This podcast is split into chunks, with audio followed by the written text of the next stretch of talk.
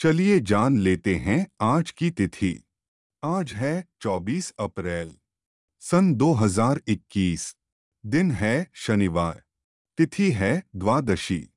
द्वादशी तिथि आज शाम सात बजकर सत्रह मिनट तक रहेगी। इसके बाद त्रयोदशी तिथि आरंभ होगी।